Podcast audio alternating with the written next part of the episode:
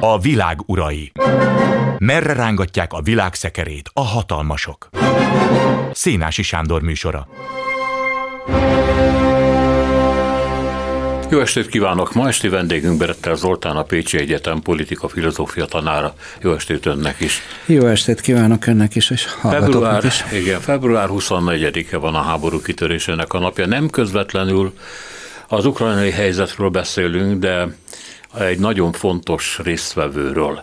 Ugye Kelet-Európában, hát legalábbis az Egyesült Államoknak, de ennek következtében a NATO-nak is két nagyon fontos támaszkodási pontja van, a szabad ezt mondanom. Északon fönt Lengyelország, amely mindenképpen a világpolitika egy nagyon jelentős szereplőivé lépett elő, az európai politikának mindenképpen és az egyik legközelebbi amerikai szövetséges. A másik délebre Románia és hát erre a két oszlopra támaszkodik, azt hiszem Washington most elsősorban, amelyik hát régen játszott ilyen döntő meghatározó szerepet Európában, mint most. Kétségkívül ez egy dominancia, ezt meg kell vallanunk. E, még akkor is, hogyha az amerikai jelenlét az egy szerintem nagyon pozitív dolgot szolgál, tudni Ukrajna megsegítését és a védelmének a megsegítését. Ebben jelentős szerepet játszik Románia, és azt gondolom, hogy kezdjük talán ezzel. Korábban voltak olyan hírek, hogy mivel a törökök szerepe a nato belül hát elég kétségessé vált, ez nem jelenti azt, hogy kitessékelik vagy kiválnak, de mintha az amerikaiak szóba hozták volna több támaszpontjuk elköltöztetését Törökországból, minden esetre Romániában kiépültek ezek a támaszpontok, nem mintha ki tudnák váltani a törökországi helyzetet. Másrészt pedig most már havonta jönnek tudósítások arról, hogy új csapatkontingensek tartanak Romániába, tehát hogy táborokat, támaszpontokat, laktanyákat alakítanak ki, tekintettel, tekintettel a tekintendőkről, hogy ezek mik, ezekről gondolom most akkor beszélni fogunk. Hogy látja Románia geopolitikai helyzetét most? Igen, fölértékelődött Románia, és a geopolitikai helyzete az kulcsfontosságú, így az ukrán háború kapcsán, és a románok vagy Románia mindent megtesz azért, hogy, hogy ez így is maradjon és tovább erősödjön. Valóban igaz az, hogy több támaszpont van Romániában, mindenféle jellegűek ezek. Van Devészeluban egy rakéta elhárító rendszer, ez az, amiről ott a török viszonylatban is szó került, hogy, hogy a törökök kiváltására is egy rakéta elhárító rendszert telepítenek, ez megtörtént. Mihály Kogelni Csánó, ez Konstancától nem messze van egy nagyobb támaszpont, ahol amerikai vezetésű NATO kontingens állomásozik, és ez a, ennek a bővítéséről van, van még szó valamint mi Koganicsánő és Fétést környékén az olaszok és a németek által irányított légirendőrség, tehát légvédelmi célokat szolgálnak. Hát azt kell mondani, hogy mindenféle, hát ugye a Koganicsánban ott, ott gyalogság is állomásozik, egy nemzetközi csapat, tehát azt kell mondani, hogy ez a, ez a szakasz, ez a Fekete-tenger, illetve hát a, az ukrán, ukrán ütköző zóna, az azt a NATO most lefedi katonailag. A Fekete-tengerrel kapcsolatban Ugye azután, hogy az ukránok gyakorlatilag az azovi tengerészt elveszítették, és hát nem lehet tudni, hogy ez bármikor visszatér de hát ez egy más kérdés. Szóval a Fekete-tenger nagyon fontos hadászati pont lett, mert jelenleg, ha jól tudom, 11 orosz hadihajó van a tengeren, és viszont ukrán egy sem és korábban fölmerült, hogy a románok hadihajóval tudják majd segíteni az ukránokat, hogy egyáltalán jelen legyenek a saját tengerrészükön, de ennek nincs nyoma már, mint hogy a románok ezt visszaigazolták volna. Ezt én sem tudom pontosan, vagy nem tudom megerősíteni. Azt látom viszont, hogy hogy, a, hogy Románia egészen pontosan azt csinálja, amit a NATO elvár tőle. Hát ugye emlékez, emlékezünk Márkizaj Péternek arra a mondatára, hogy, hogy hát mi azt fogjuk csinálni, amit a NATO csinál, és amit kér tőlünk. Románia pont ezt csinálja. Bevallottan, tehát most például szó volt arról, hogy ugye repülőgépeket, harci repülőket szállítsanak különböző országok Ukrajnának, Romániának vannak is, hát nagyon elagott repülőig, míg, es, míg, míg de ezeket is csak akkor fogja szállítani, hogyha, hogyha NATO vagy vagy hát, hogy mondjam, a többsége úgy dönt, hogy legyenek repülőgépek. Nagyon óvatosak érdekes módon a, a románok ezekben a dolgokban, mert nekik van kettő, legalább két olyan pontjuk, az egyik ez a tenger, és aztán a Kígyó-szigetek körüli, körüli helyzet, a másik pedig Moldova köztársaság és van két olyan kényes pontjuk, ami miatt, hát hogy mondjam, ők nem futnak előre, nagyon óvatosak mindenben, amit ők magukra vállalnának saját kezdeményezésükre, inkább egészen pontosan tagozódnak be a NATO-ba. Nézzük akkor a másik pontot, Moldovát, ahol az, az utóbbi napokban megint kiéleződtek a viszonyok, hát természetesen Moszkvának köszönhetően. Korábban az ukrán titkosszolgálatok figyelmeztették a moldáv vezetést, hogy moldovai vezetést, hogy Moszkva pucsra készül, és a legutóbbi napokban vissza is fordította különféle nemzetiségű, de gyanúba fogott embert a moldáviai határól. Ezek beloruszok, oroszok, kazahok, nem tudom, de valamiért föltételezték róluk, hogy ők azok, akik majd a kis zöld emberkék szerepét játsszák el. Tehát ezt nagyon komolyan veszik. Moldovának nagyon kevés embere van, talán valami 7000 katonája, ha jól tudom, pár repülőgépe, tehát gyakorlatilag nem tud ellenállni. És a kérdés az, hogy vagy az ukrán erők lekötésének az igényével, vagy valóban egy terjeszkedési szándékkal Oroszország le akarja, le tudja rohanni ezt a kis országot, amelynek ugye a szakadár területe már amúgy is orosz ellenőrzés alatt van. És hát gondolom a románokat ez külön aggasztja. Nem tudom, mennyire képesek segíteni Moldova ellátásában. Ugye áramhiány van, hihetetlen infláció van, az emberek fagyoskodnak, a polcok üresek, szóval amúgy számítanának Bukarestre. A ketté választjuk a, a kérdést. Egyrészt a Moldova mondjuk úgy egészében egy rendkívül problematikus terület Románia számára, történetileg is. Ez az egyik része, de erről még néhány szót szólhatok, hogyha ez érdekes lehet, és a másik az, hogy mennyire tudják segíteni. Segítik politikailag is rendkívüli módon, de gazdaságilag is. Tehát például az energiaellátásban segítik, segítik Moldovát, és hát, hogy mondjam, számtalanszor tettek látogatást az államfők, egymás országában, és, és ott megerősítették ezt a gazdasági együttműködési programot. Na most, ami az első kérdést illeti, ez egy lezáratlan történet, Moldova köztársaság. És nagyon ugye szokás mondani, amikor az embernek sokat kell elemeznie, hogy bonyolult. De ez valóban az. Na mondjuk akkor a történetet. Igen. Nos, a, ugye hát a történetünk nagyon régre is visszamehetne, de menjünk vissza mondjuk a Molotov-Ribbentrop paktumig még egy, bocsánat, még egy lépéssel. Ugye első világháború végén a nagy Románia létrejötte, az lényegében azért volt nagy, mert nem csak Erdélyről volt akkor szó, hanem Beszarábiáról is, és akkor kapta meg úgymond Románia Beszarábiát. Tehát a nagy Románia az eredetileg... Bocsássa meg, Beszarábia, illetve a mai Moldávia, így van, a transznisztriai terület mennyiben fedik le egymást?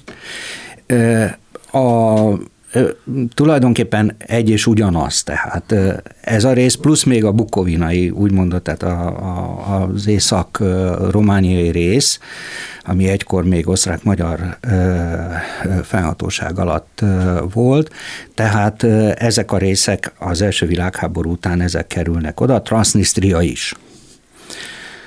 Na most a Molotov-Ribbentrop paktum nyomán napok alatt a szovjet vörös hadsereg lerohanta, adott egy ultimátumot Romániának, és lerohanta lényegében ezt a területet, és utána berendezkedett.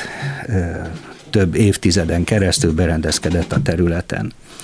Ez amúgy sem, amúgy sem etnikai összetételében valóban mondjuk a román nemzetiségűek ebben az ilyen első világháború környéki időszakban nincsenek pontos népszámolási adatok, de 70% ban román ajkú lakosság rakta, 10% ukrán és és nagyon nagy zsidó közösség is volt ezen a területen. Na most a szovjet érában ez a, ez a terület ezt hát nem csak, hogy elszovjetesítették, hanem el is oroszosították egy részét, mégpedig úgy, hogy közben, hát hogy mondjam, a Romániától való függet, vagy hogy mondjam, egy ilyen, egy ilyen román ellenes, ellenes politikát is folytatva. És akkor ott kialakult egy ilyen moldáv öntudat, ami nem a román öntudat, sőt annak ellenében fogalmazódik meg, tehát ez volt a szovjet politikának a lényege, hogy, hogy ezt a moldáv öntudatot, ezt kialakítsa iskolában és a köznyelvben is egyaránt. Tehát kialakul egy, egy moldáv identitás, van egy román identitás, és van nyilván az oroszok révén van egy, egy orosz identitás. Mennyiben állnak szembe egymással a román, illetve a moldáv identitások? Hát amennyire identitások egymással Jó. szemben szoktak Hogy állni. Siker, miben, miben sikerült szembeállítani ezeket egymásra? Elmesélhetek egy anekdótát ezzel kapcsolatosan. Jó, hát ha, ha meg megvilágítja a dolgot, akkor legyen Igen. Én a, a, valamikor a 90-es években, amikor Kisinyovban jártam, akkor egy moldáv parlamenti képviselő félrehívott engem, és nagyon halkan azt mondta, hogy hogy hát azért vegyem én tudomásul, az igazság az, hogy a románok ellopták a moldávoknak a kultúráját.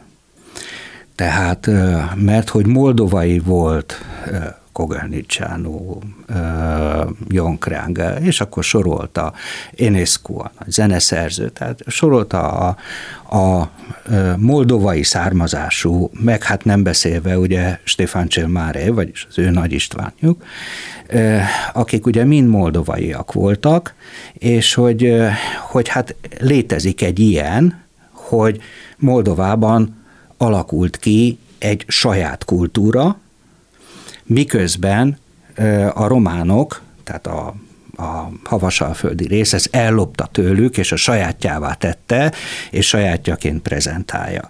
Tehát, hogy mi vagyunk a román kultúra ősforrása, akarja mondani? Hát nem, a, mi vagyunk a moldáv kultúra, és a románok meg a tolvajok. a kultúra tolvajok. Tehát igen, nehéz ezt, nehéz ezt érteni, mert ugye, hogyha azt mondjuk, hogy mi vagyunk az ősök, de mi nem a románok ősei vagyunk, hanem a moldovaiaknak vagyunk az ősei, és mindazok, akikről beszéltem, azok a moldovai Jó. ősök. Értem. Visszatérhetünk oda tehát, hogy mi az, amit Bukarest tehet most túl a energiahelyzetben való segítésen, vagy éppen az élelmiszerválságon való segítségen, katonailag tehet-e valamit?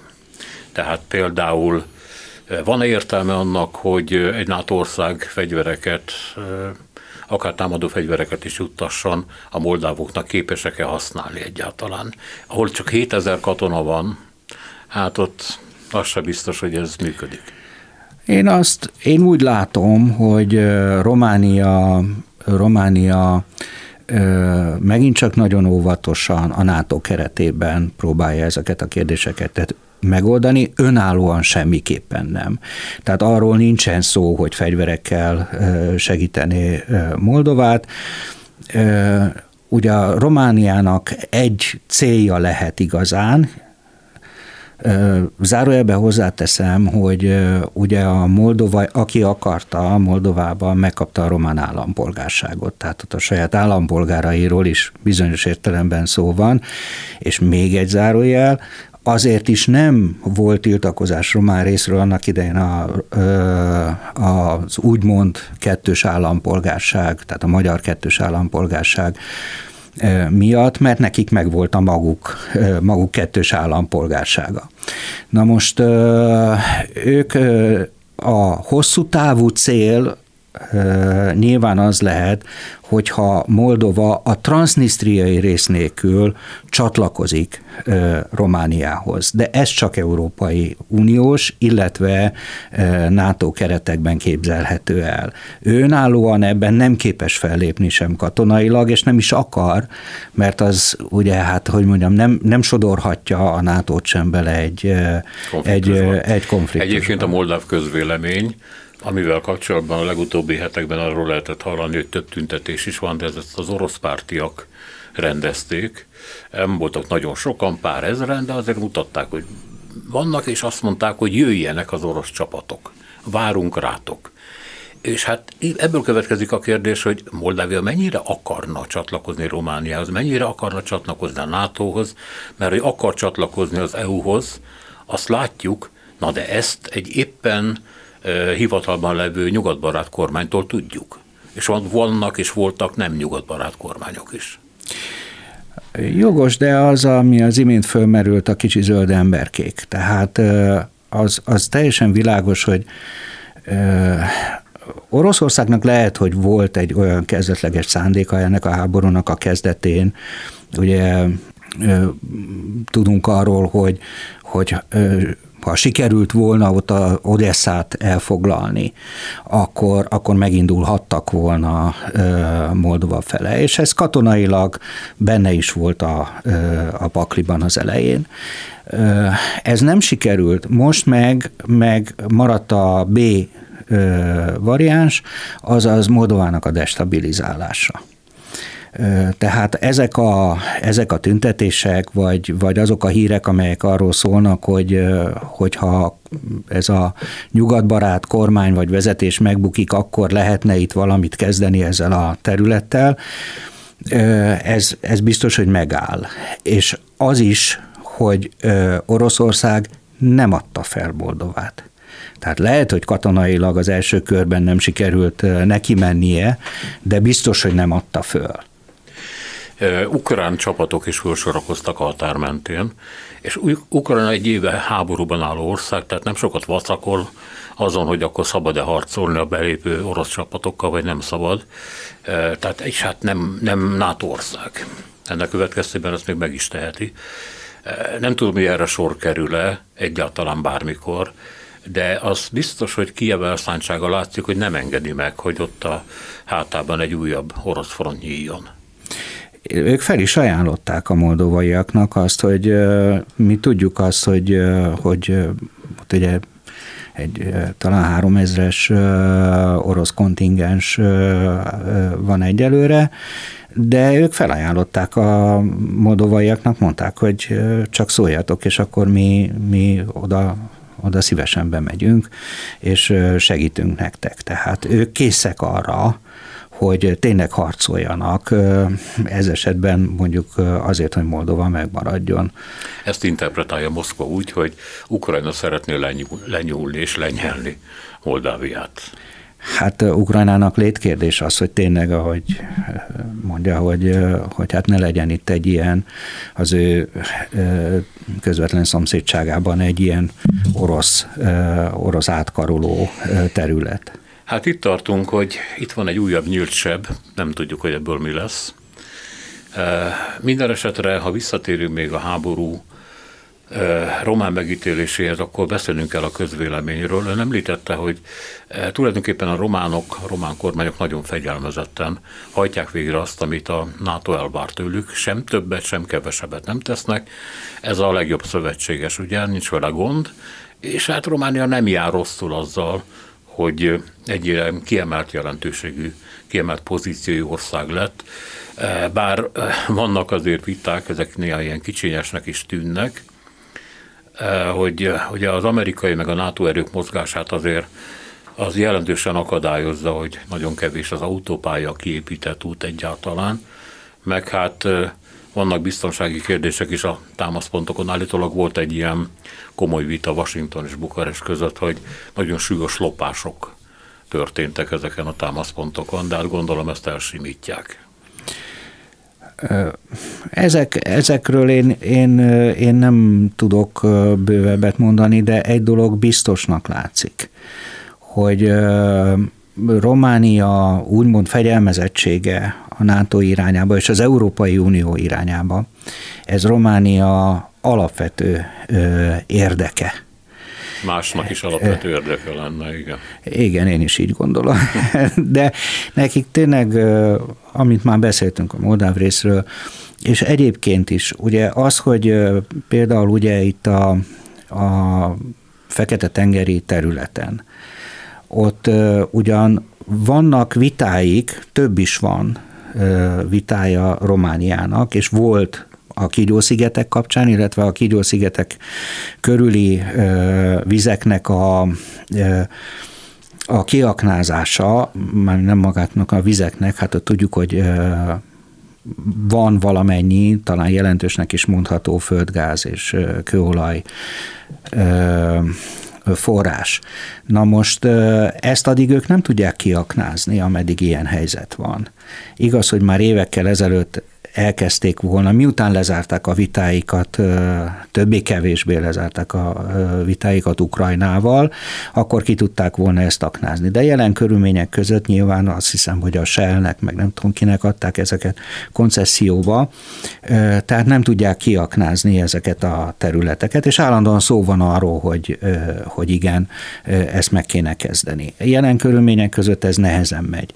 Van egy másik vitája is Románia éppen a nap napokban bukkant elő egy másik vita a Dunadelta környékén. Ott van egy egy negyedik ága is a Dunadeltának, keveset szoktunk róla hallani, ez igazából már ukrán terület, és az ukránok azért, hogy, hogy hát a piacra tudják juttatni a mezőgazdasági árukat, ezért elkezdték mélyíteni ezt a Bystroje ágat, amelyik a román területen lévő Kilia fölött gyors, van. Gyors, igen, gyorságos. Na most ez, ez viszont veszélyezteti a, a Dunadelta biodiverzitását számos, számos ponton, és ezért most, mivel közelednek a választások Romániában is, hát fel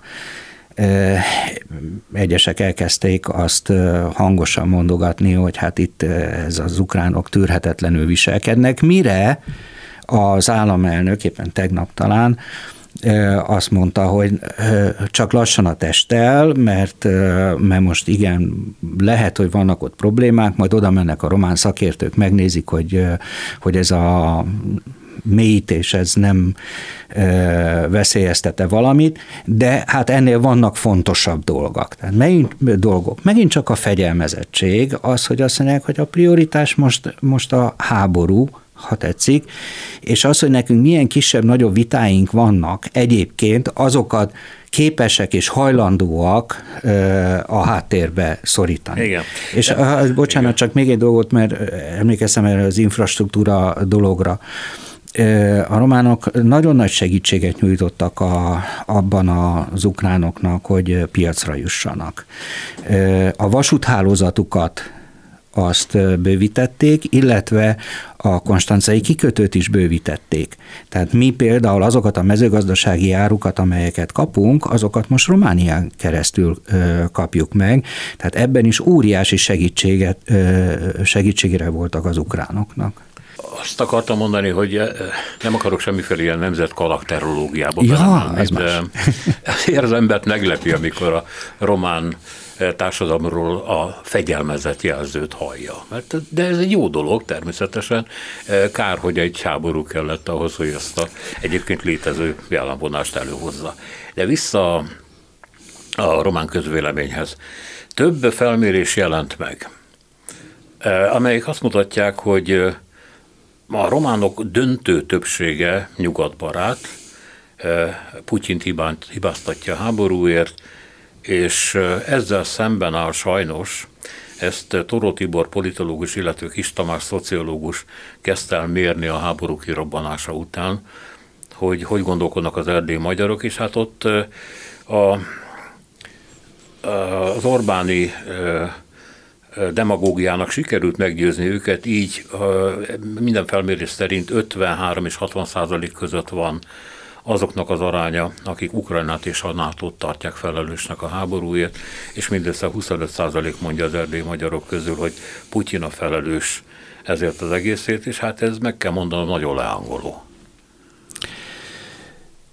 Érdekes, én napokban olvastam egy Euróbarométer felmérést, amiből számomra is meglepő módon az derül ki, hogy a román közvélemény, tehát ez egy közvéleménykutatás volt, a román közvélemény nem is áll olyan nagyon-nagyon távol a magyar közvéleménytől, Mármint a romániai magyar és a magyarországi magyar. A magyarországi magyartól. Ami a, például a, a háborús menekültek befogadását illeti.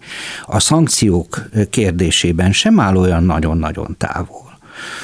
De hát ilyen 20-30 százaléka nem igazán, hát a Ukrajna anyagi megsegítése, megint csak a közvéleményről beszélünk. Nagyon érdekesek ezek a, ezek a felmérések, és megint csak azt, azt mutatják, hogy, hogy lehet, hogy a közvélemény ellenzi mondjuk azt, hogy anyagilag túlságosan megsegítsük. Most itt a fegyverszállításokról nem is beszélek. De a, és a szankciókat is ellenzik, elég sok, 20 20-25% a szankciókat is ellenzi.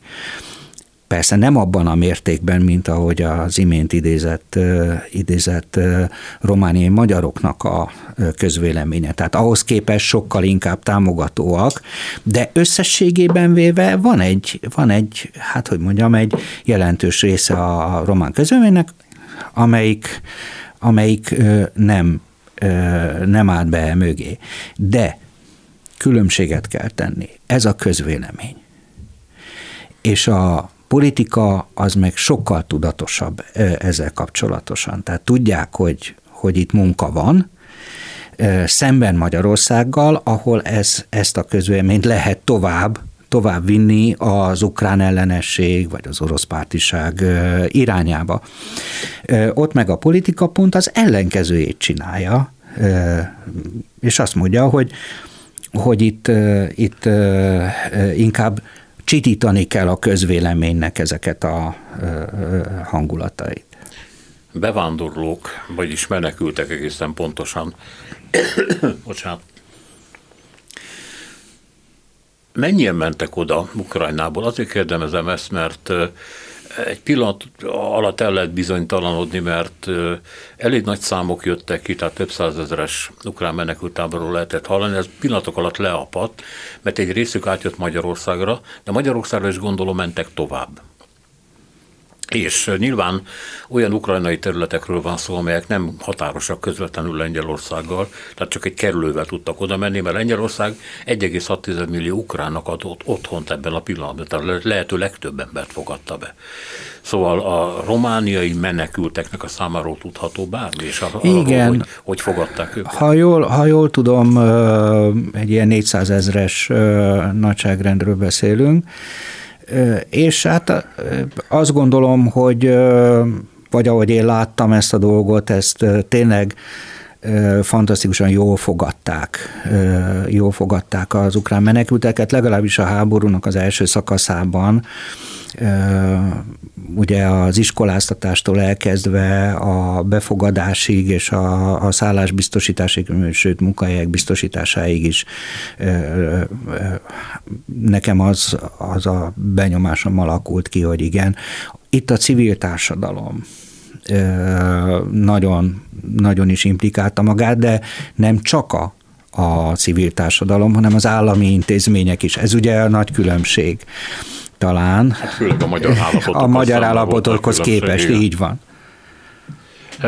Nem csak a NATO ügyekben nőtt meg Románia jelentősége, hanem hát legalábbis megint csak visszatérek oda, hogy Magyarországhoz képest is, uniós ügyekben is, tehát beszélnünk kell arról is, hogy Románia most a jogállamiság tekintetében, az uniós támogatások felhasználása tekintetében, gazdasági növekedésben, belső fejlődésben hol tart. Azt lehet tudni, hogy velünk szemben ők megkapták a helyreállítási alapot, ez kb. 30 milliárd euró, aminek a fele kölcsön, de ezt még 21-ben megkapták, tehát még a korábbi román kormány megkapta, és ebben a tekintetben a kormányok között semmiféle különbség nincs.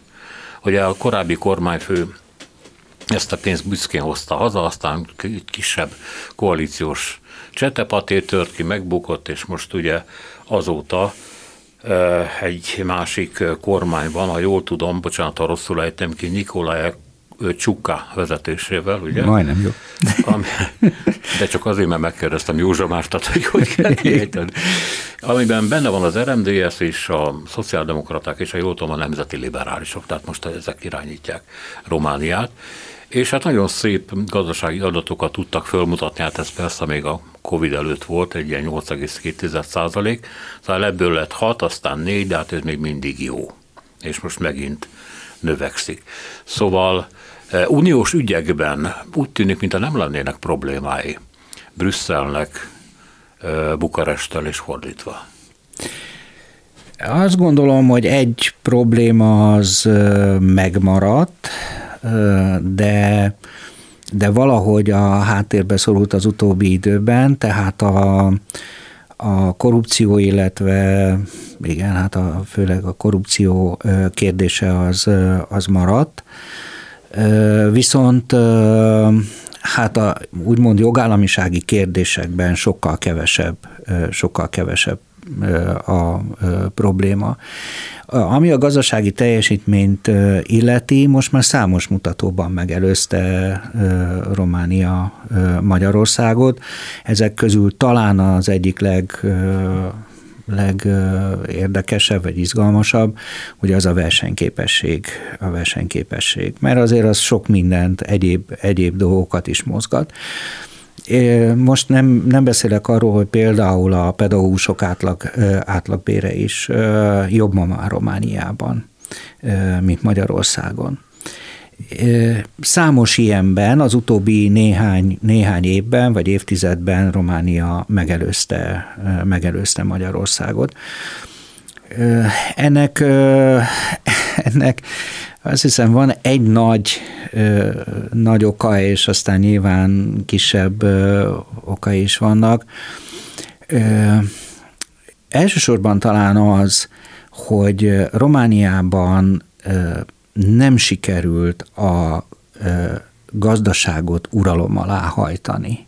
És ez különben is a román kapitalizmus, ami kialakult, az egy ilyen vadkapitalizmus, de versenyalapú kapitalizmus, és ez hozza meg lassan a, a gyümölcsét. Tehát nincsenek meg azok a, azok a torzító effektusok, amelyeket a politika nálunk bevisz a, a gazdaságba, ott pedig, ott pedig kevésbé. De ezt nem akarja mondani, hogy nem is akartak bevinni ilyen torzító tényezőket. Mert minden politika szereti, hogyha a szereplők úgy táncolnak, ahogy ő fütyül. Nem tudnak.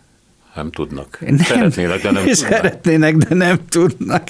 Igen, mert eh, most mondjuk a, pont az a, az a koalíció, amiről beszélgettünk itt egy eh, néhány szót.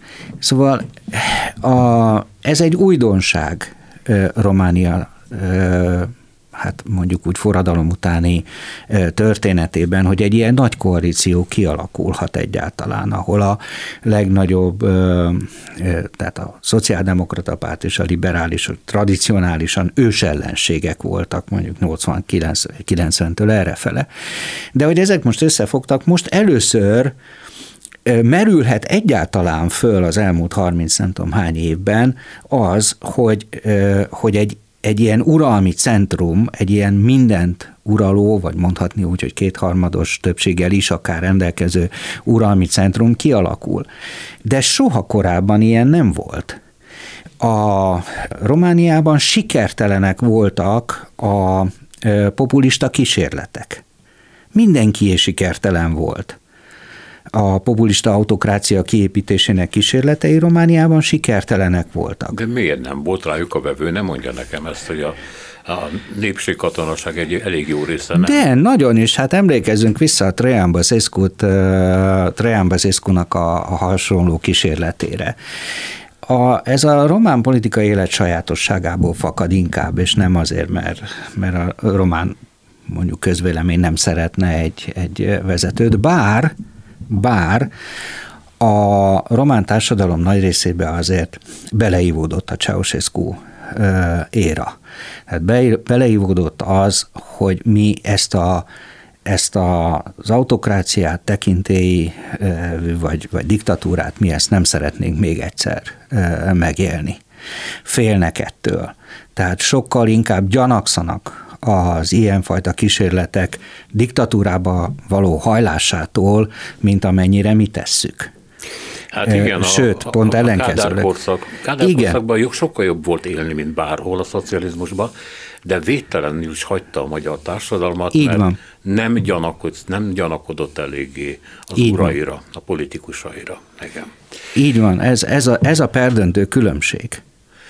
Igen, mert azt akartam közben kérdezni, hogy azért Románia se volt a demokrácia bölcsője, mondjuk meg őszintén, és legalábbis Magyarországon ez volt a, a, a közítélkezésben már, amennyiben egyáltalán gondolkoztak Romániáról, hogy a, a török örökség, az a keleti despotikus örökség sokkal meghatározóbb volt, mint Magyarországon, és hát a középosztály se épült ki olyan jelentős mértékben.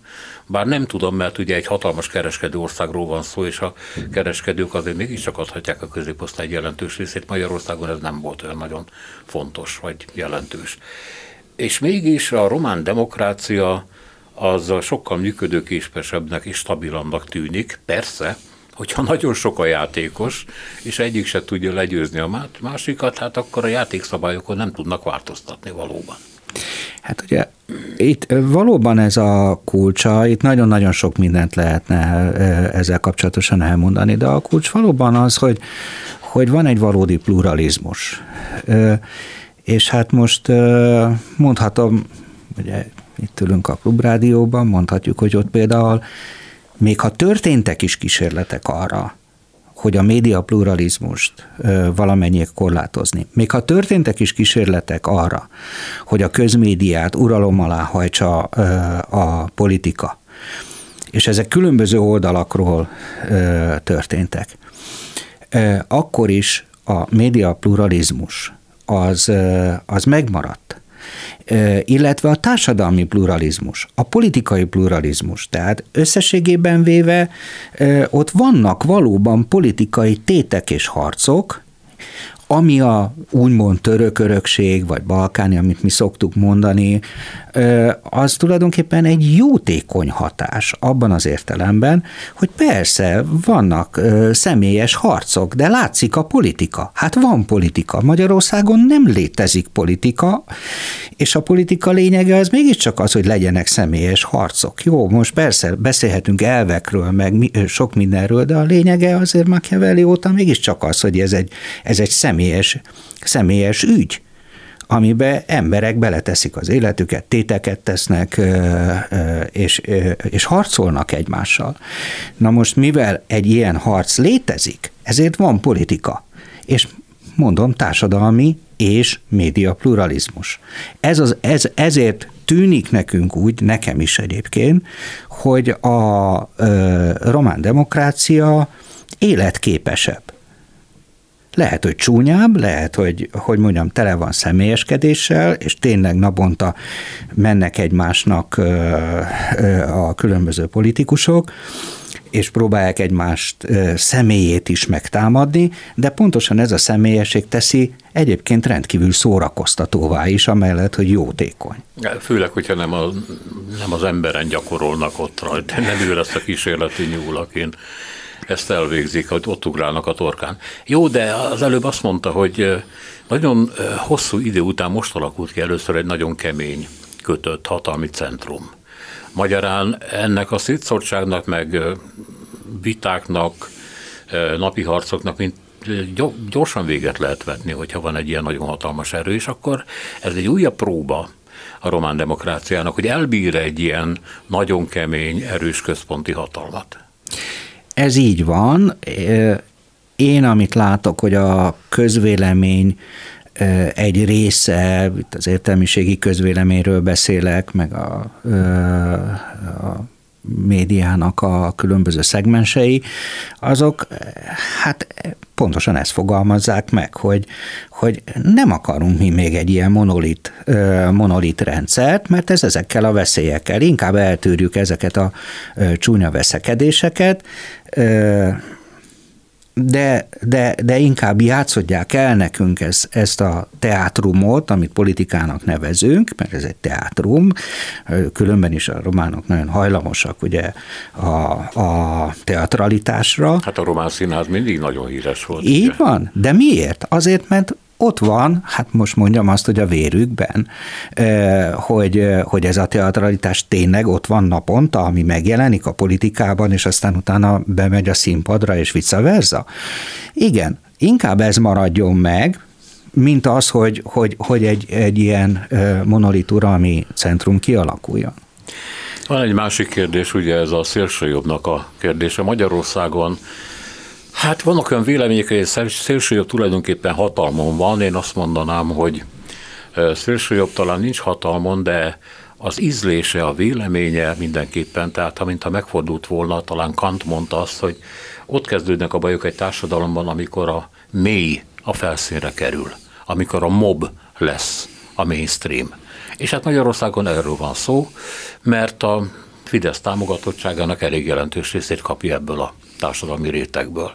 És hát ennek a politikai ízlése, ostobasága, korlátoltsága, a bezártságra való hajlam, ez megjelenik a politikában, mert ezt kell neki közvetíteni. Ezért választják meg Orbánt. E, a román szélsőjobbról és annak a helyzetéről, befolyásáról mit lehet tudni? Van pártjuk. Ennek a jobbán, román szépső, szélsőjobbnak van pártja, ugye ez az AUR, ami egyébként magyarra fordítva aranyat jelent, és hát ez egy nem csak, hogy egy szélső minden, ami ezzel jár, tehát nyugodtan lehet mondani, hogy náci vagy fasiszta párt, rendkívül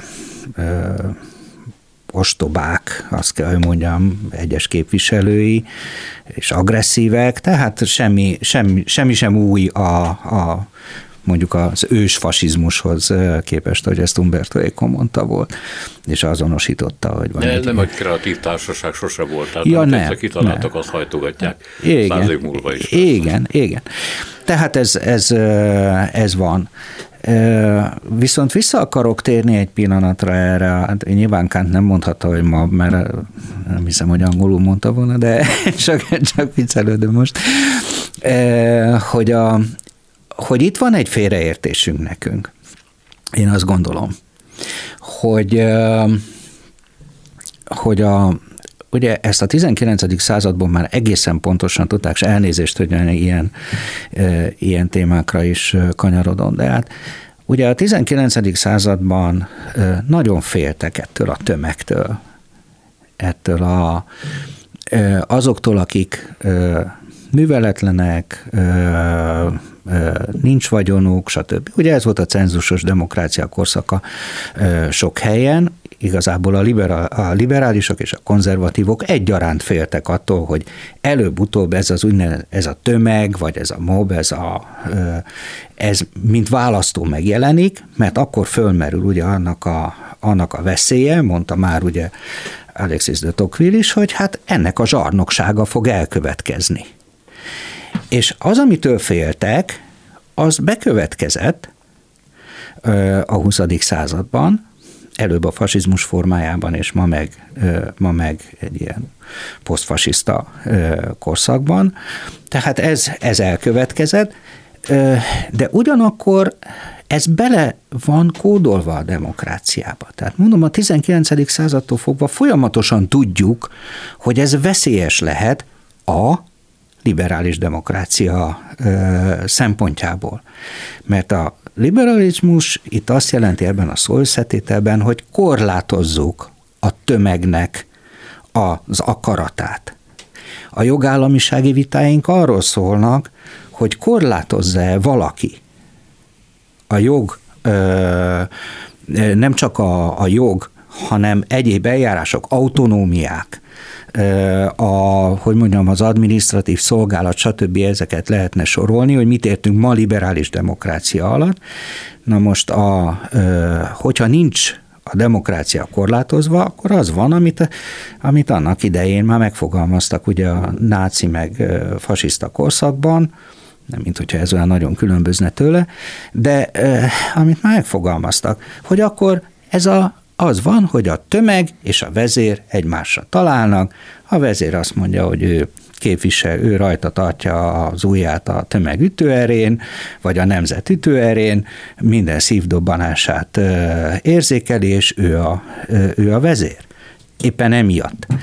De, de igazából ez a félelem, és az, hogy jön egy vezér, aki aki ezt, hogy mondjam, reprezentálja ezt a fiktív közösséget, vagy mitológiailag meg létrehozott fiktív közösséget, amit nemzetnek nevezünk, ez a, ez a félelem már több száz éves.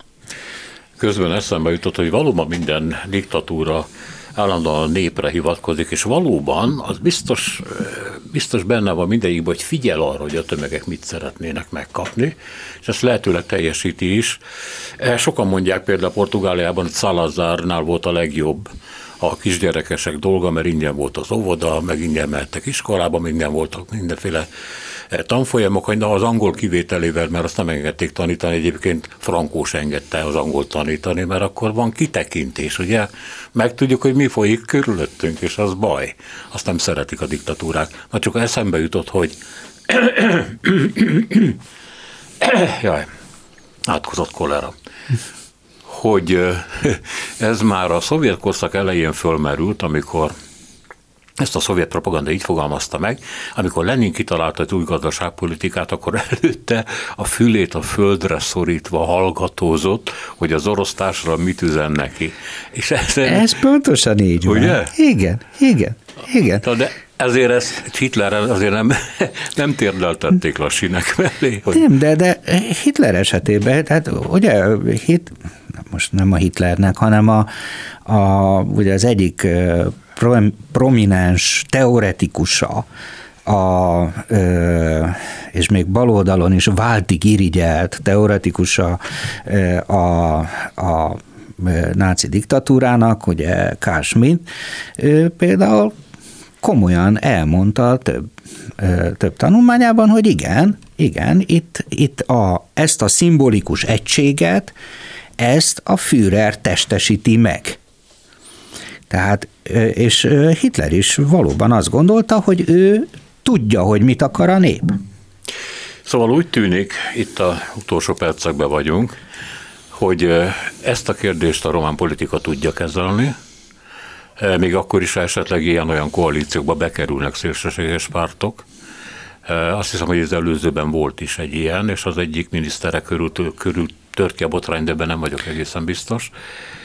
És ja, a szélső jobb, bocsánat, hogy közben, nem de a, nem. a szélső, tehát ugye az az érdekes, hogy nagyon hosszú ideig a szélső jobb az nem tűnt fel pártformációval. Tehát a Cornéliu Vadim Tudor után tulajdonképpen nem volt szélsőséges mhm. jobboldali képviselete a, ennek a szélső jobbnak, hanem most, most van megint újra, és e, eléggé meg is vannak rettenve a románok ettől. Szóval úgy tűnik, hogy meg vannak rettenve, de azért úgy tűnik, hogy a politika kezelni tudja ezt a kérdést, illetve hogy Románia egy olyan sínen, egy olyan treken van, ami most a történelemében egy jó korszaknak fog számítani, ha jól sejtem. Abszolút így van. És megint csak ugye az, amit kevéssé már említettük, hogy keveset szoktunk arról beszélni, hogy milyen, milyen fegyelmezettek. Tehát Románia, főleg külpolitikai szempontból, tehát ő nekik a céljuk tényleg Európa. Tehát ez nem egy duma. Ő, jó, van, vannak persze olyan szegmensei a társadalomnak, akik azt mondják, hogy, hogy hát nem, de mi legyen más? Hát most mi legyen? Most mondják azt a románok, hogy szeretnénk a török birodalomhoz tartozni, vagy az orosz birodalomhoz? Mit is mondhatnának a, a románok? Ezzel küzdöttek a 19. század vége óta folyamatosan, hogy mi hova tartozunk, Balkán vagyunk, vagy Európa vagyunk. És akkor, amikor az európai csatlakozás elkövetkezett, akkor ezt le, hogy úgy mondjam, lezárták ezt a több évszázados vitát, azt mondták, jó, ez a mi utunk, ezen kell végigmenni, problémás lesz, nem tudom mi, de a politika ebben konszenzusos. Milyen messze vagyunk ettől. Köszönöm szépen, hogy itt volt velünk. Én is nagyon köszönöm. Bretter Zoltán a Pécsi Egyetem politika filozófia tanára volt a vendégünk az elmúlt több mint 52 percben. Selmeci János szerkesztette a műsort, a műsorvezető Szénási Sándor volt. Köszönjük a figyelmüket, minden jót!